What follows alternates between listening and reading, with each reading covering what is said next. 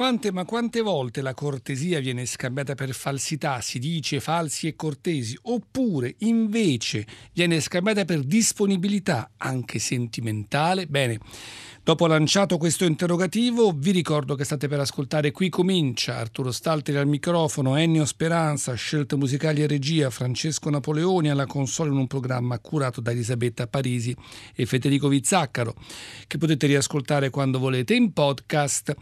E se volete mandarci un'email potete anche farlo a qui comincia chiocciolarai.it, ma molto più veloce e immediato invece è un messaggio o un WhatsApp qui al 335 5634 296. A esempio, argomento, la parola musicale di oggi che è proprio cortese. Dunque, eccoci con la cortesia nel senso di arie di corte, antiche arie. E qui siamo con Ottorino De Spighi, il quale scrive mm, tre suite dedicate proprio alla musica, all'antica musica per liuto e antiche danze, arie per liuto, lui amava molto la musica antica, mm, sulla quale fece anche un lavoro molto interessante, tra cui appunto mm, tra queste, tra queste antiche danze del periodo c'è questa terza suite in cui Respighi si interroga sui secoli XVI e XVII.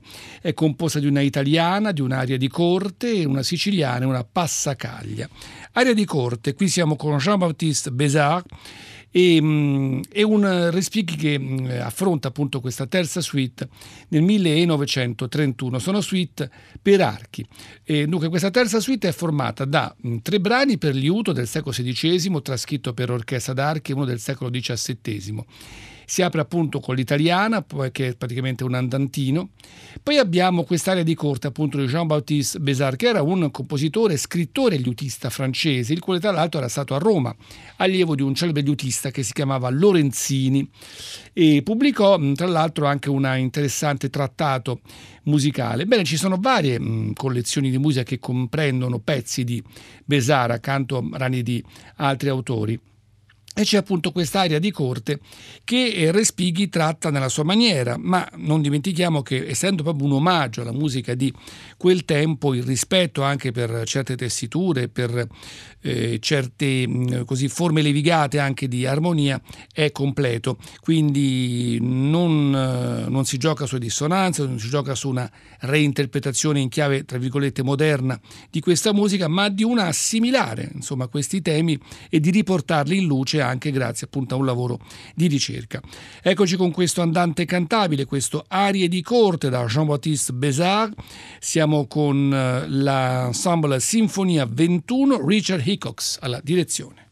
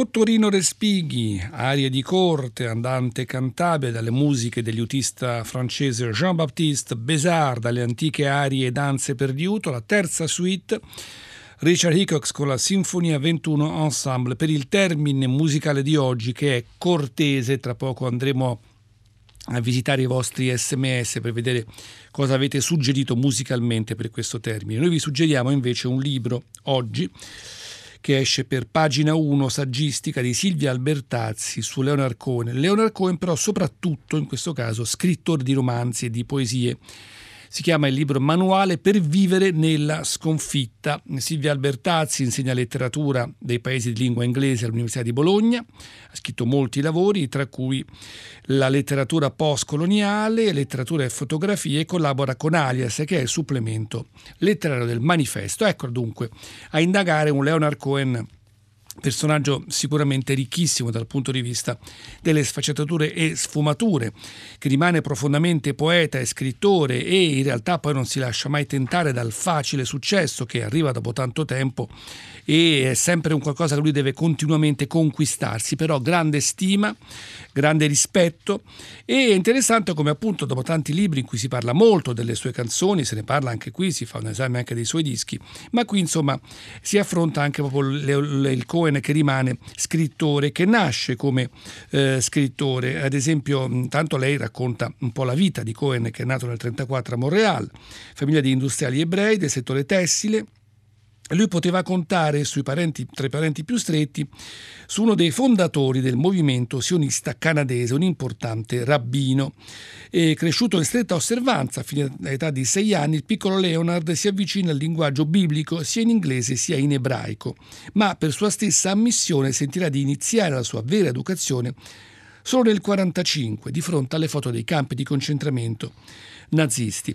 Esempio, eh, uno delle, dei primi lavori è un, un tipo di poesia si chiama Flowers for Hitler, che fece molto discutere, in realtà non era affatto un omaggio a Hitler, anzi era una denuncia enorme eh, della, appunto, della follia, del nazismo e del razzismo. Insomma, però l'elemento poetico di Cohen è sempre presente anche quando vuole essere più duro, più amaro e denunciare. Poi interessante come appunto il libro si intitoli Manuale per vivere della sconfitta. Ci sono i bei sconfitti, le persone meravigliosamente sconfitte che sono un po' tra forse i personaggi più amati da Cohen che nella sua vita ha sperimentato anche la sconfitta, la depressione ma si è sempre rimesso in piedi e dunque ascoltiamo subito un pezzo di Cohen qui siamo col suo ottavo album si chiamava I'm Your Man ed è un disco che ebbe un notevole successo. Dopo, diciamo, dopo tanto tempo Cohen aveva cominciato insomma, a essere seguito anche dal punto di vista del grande pubblico. È un disco particolare, un disco anche molto ironico, ma anche ricco dal punto di vista musicale. C'è proprio questo pezzo, I'm Your Man, quello che dà il titolo al, al, all'on play al CD, e del quale ovviamente la Albertazzi canta e racconta appunto di come questo personaggio che è disposto a qualsiasi cosa per la sua donna, a farsi autista, puge, dottore, compagno, ma, ma solo una cosa non può promettere è la fedeltà. La bestia non andrà a dormire. Non c'è motivo per cui una rivelazione, una dichiarazione a una donna possa contenere una scintilla divertente, un aspetto tenero ma umoristico. La mia natura è duale in eterno conflitto. Perciò, se voglio presentarmi onestamente a qualcuno, devo mostrare entrambi i lati della mia personalità. Questa è la chiave della canzone. I'm your man.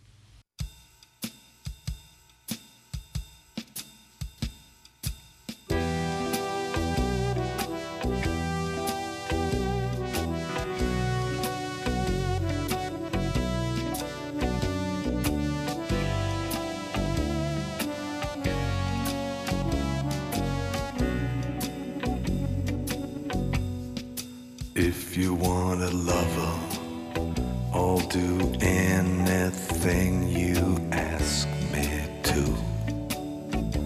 And if you want another kind of love, I'll wear a mask for you. If you want a partner, take my hand. Or if you want to strike me down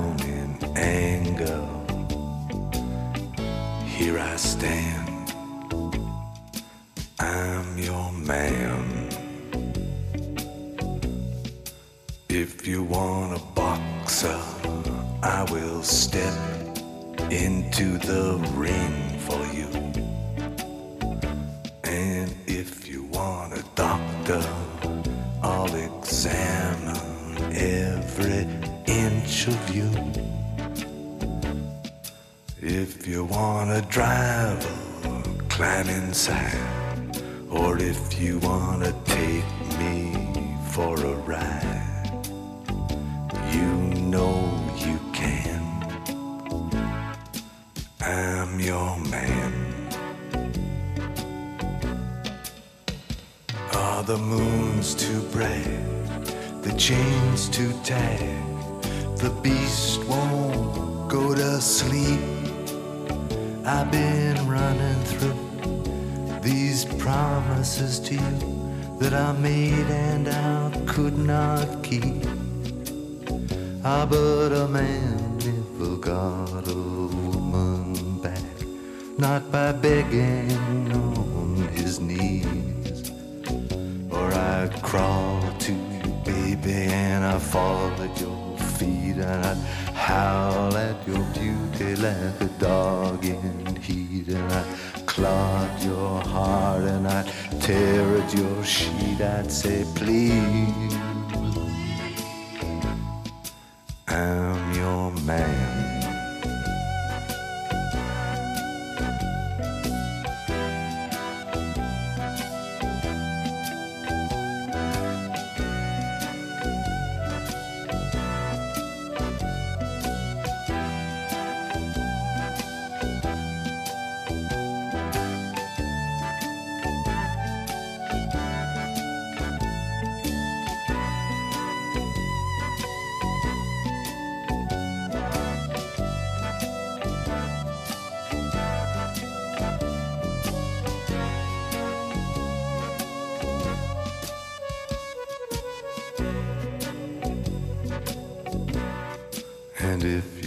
To sleep a moment on the road I will steer for you.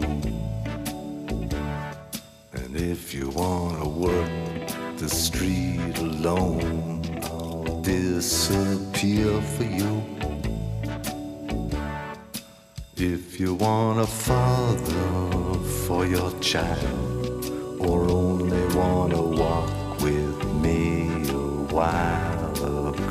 across the sand, I'm your man. If you wanna love him, I'll do anything that you ask me to. And if you want another. Leonard Cohen canta I'm Your Man, in questo brano appunto dal disco omonimo dell'88, mentre per il termine musicale cortese, giustamente Enrica ci ricorda Grieg, che poi pensa un po' ascolteremo, dai tempi di Holberg, la suite in stile antico dell'artista norvegese, questo a 335 5634 296.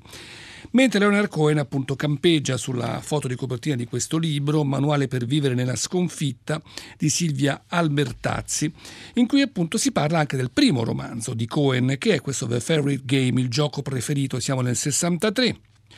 E, se lei dice appunto è luogo comune della critica interpretare questo libro come una narrazione autobiografica, ritrovando nel protagonista, il giovane Lawrence Braveman, un perfetto alter ego dell'autore, rampollo di una ricca famiglia ebrea di Westmount, il quartiere bene di Montreal, orfano di padre alla tenera età di nove anni, curioso delle donne e della bellezza fin da bambino, talentuoso poeta affetto da evidente sindrome di pigmalione nei confronti delle sue amanti, eppure Cohen ha sempre sempre manifestato una certa insofferenza per ogni lettura della sua opera tesa a cercare paralleli tra gli episodi in essa narrati e la sua stessa vita, chiedendo invece, virgolette, semplicemente la grazia di una buona o cattiva recensione con delle motivazioni che abbiano a che vedere con il contenuto dell'opera. Bene, insomma, quando esce questo libro, come racconta l'Albertazzi, vi sono varie opinioni da parte dei giornali inglesi che insistevano su questa componente semi biografica. Esempio, ehm, Cohen scriveva all'amico Evan Layton, almeno tu, almeno tu capirai quello che nessun altro vuol capire. The Favorite Game è un terzo romanzo camuffato da opera prima.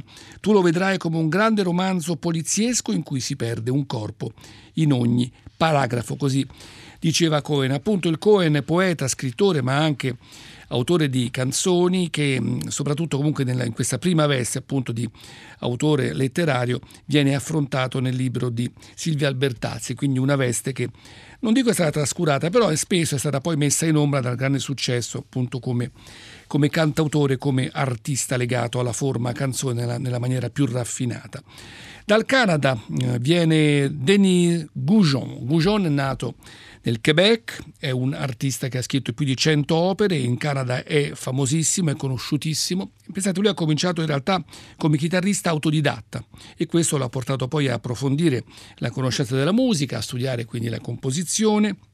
Però questo suo approccio, anche molto istintivo, iniziale, è rimasto un po' nelle sue composizioni. È una musica quindi che respira un po' la, l'epoca in cui ha vissuto, è nato nel 51 e, e anche appunto la, la, musica che ha ascoltato e che torna nelle sue composizioni. Questo è un concertino, infatti, per chitarra, guarda caso, e archi. Ne ascoltiamo il movimento primo, il chitarrista è Dmitry Ilarionov, mentre Vladislav Bukhalov è con la Seasons Orchestra.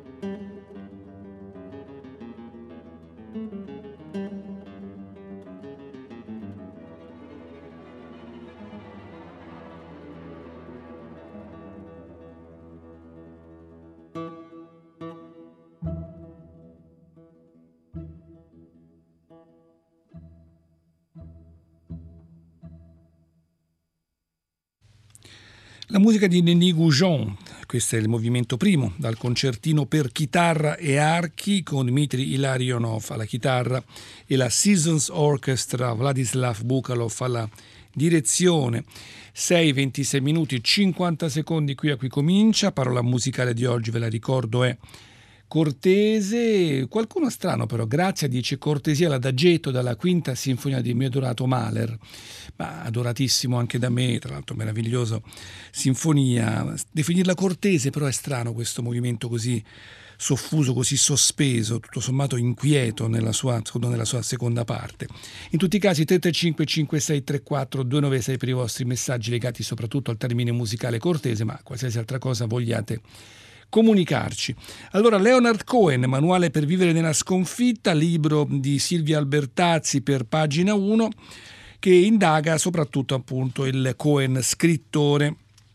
E a un certo punto lei scrive: Se è certo che il passaggio alla musica avviene in primo luogo per motivi economici, eh, non va però dimenticato che Cohen suonava e cantava fin da ragazzino. Hanno dunque ragione Loran Dorman e Clive Rawlins quando affermano che cantare per Cohen non ha rappresentato un cambio di direzione, ma solo un cambio di mezzo di comunicazione.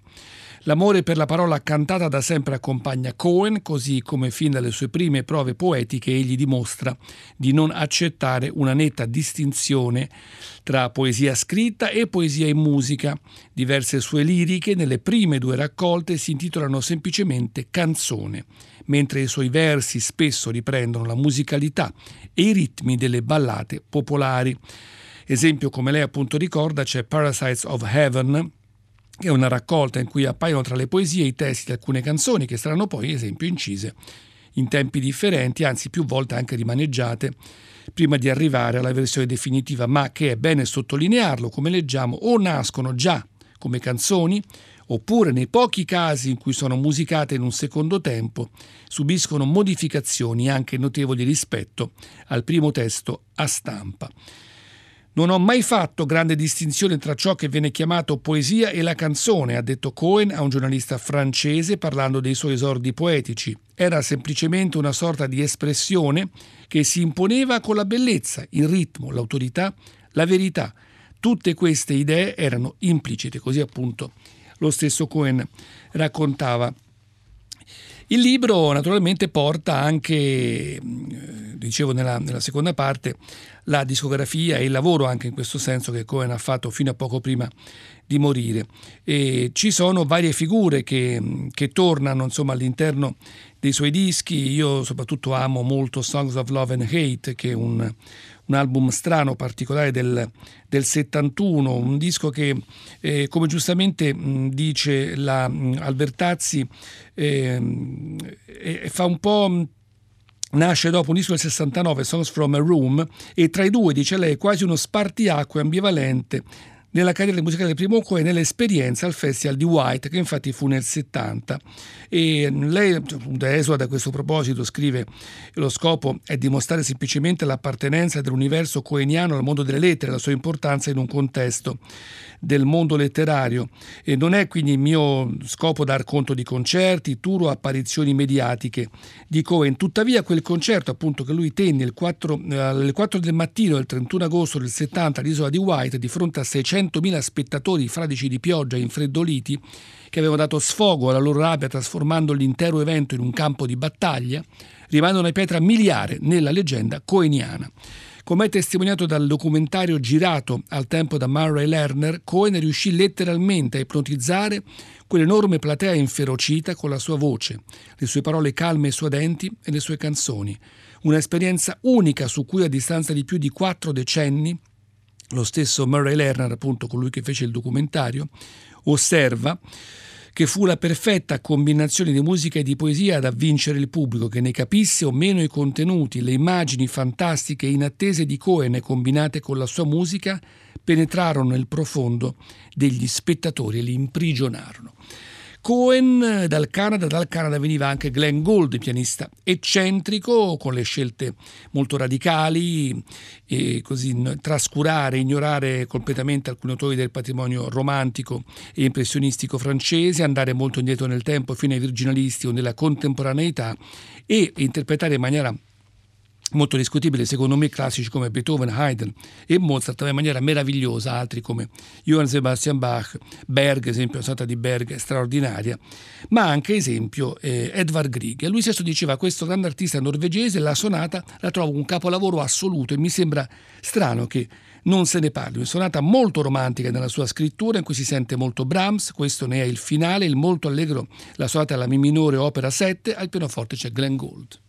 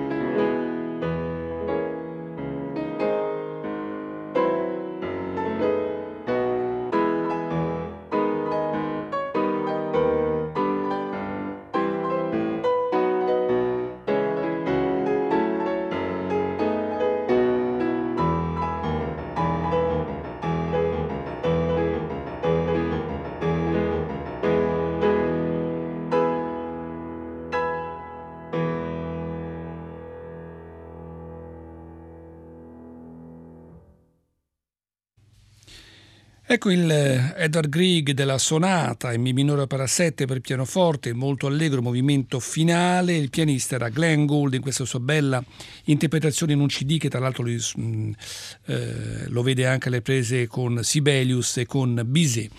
E noi vi ricordiamo velocemente il libro mm, su Leonard Cohen, Manuale per vivere nella sconfitta di Silvia Albertazzi che esce per pagina 1 racconta soprattutto gli scritti di Cohen ma anche i suoi dischi, come esempio il suo penultimo album, questo Popular Problems, uscito nel 2014, il tredicesimo disco di Cohen che in certi momenti sembra quasi un elogio della lentezza, tutto avviene con calma, lentamente Cohen come sempre spiazza il suo pubblico e i critici, poi farà un altro disco poco prima di morire nel 2016. Questo nel 2014 si apre proprio con questo pezzo, dicevo appunto non a caso, elogio della lentezza, un brano che si intitola Slow e che mm, è anche un po' così il paradigma del, dell'intero disco, giocato proprio su questi temi rilassati ma anche a volte catastrofici. Ascoltiamo Slow.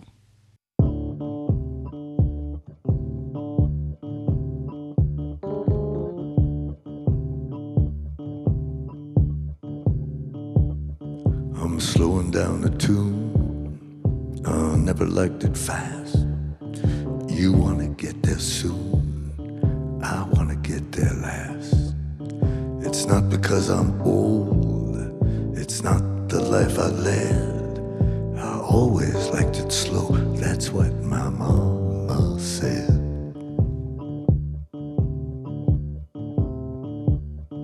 I'm lacing up my shoe, but I don't wanna run. I'll get there when I do, don't need no starting gun. It's not because I'm old, and it's not what dying does. I always liked it slow. Slow is in my blood. I always liked it slow. I never liked it fast. With you, it's got to go. With me, it's got to last. It's not because I'm old. It's not because I'm dead. I always liked it slow. That's what my mama said.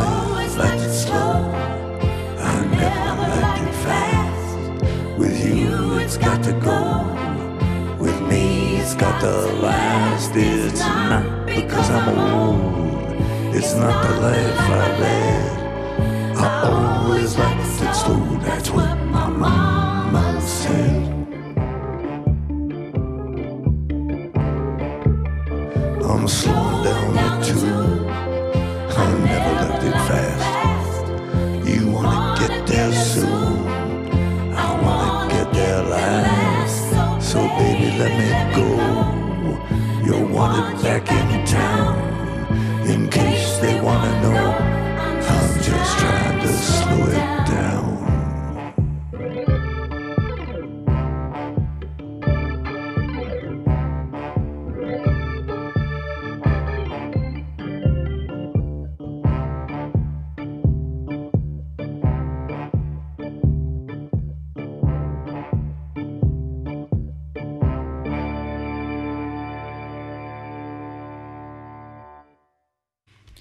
Leonard Cohen, questo era Slow, questo elogio appunto della lentezza, sempre molto curato anche il modo in cui Cohen veste le sue canzoni, possono essere pochi strumenti, ma sempre con delle note, con delle tensioni che lui riesce veramente a esprimere anche grazie ai musicisti che lo circondano. Siamo in chiusura anche oggi con Qui Comincia, dunque a tutti voi da Arturo Stalter un caro saluto accanto a Ennio Speranza e a Francesco Napoleoni, vi ricordo tra poco il GR3, poi Radio 3 Mondo, per quanto mi riguarda sono ancora con voi domattina se volete alle ore 6 con Qui Comincia.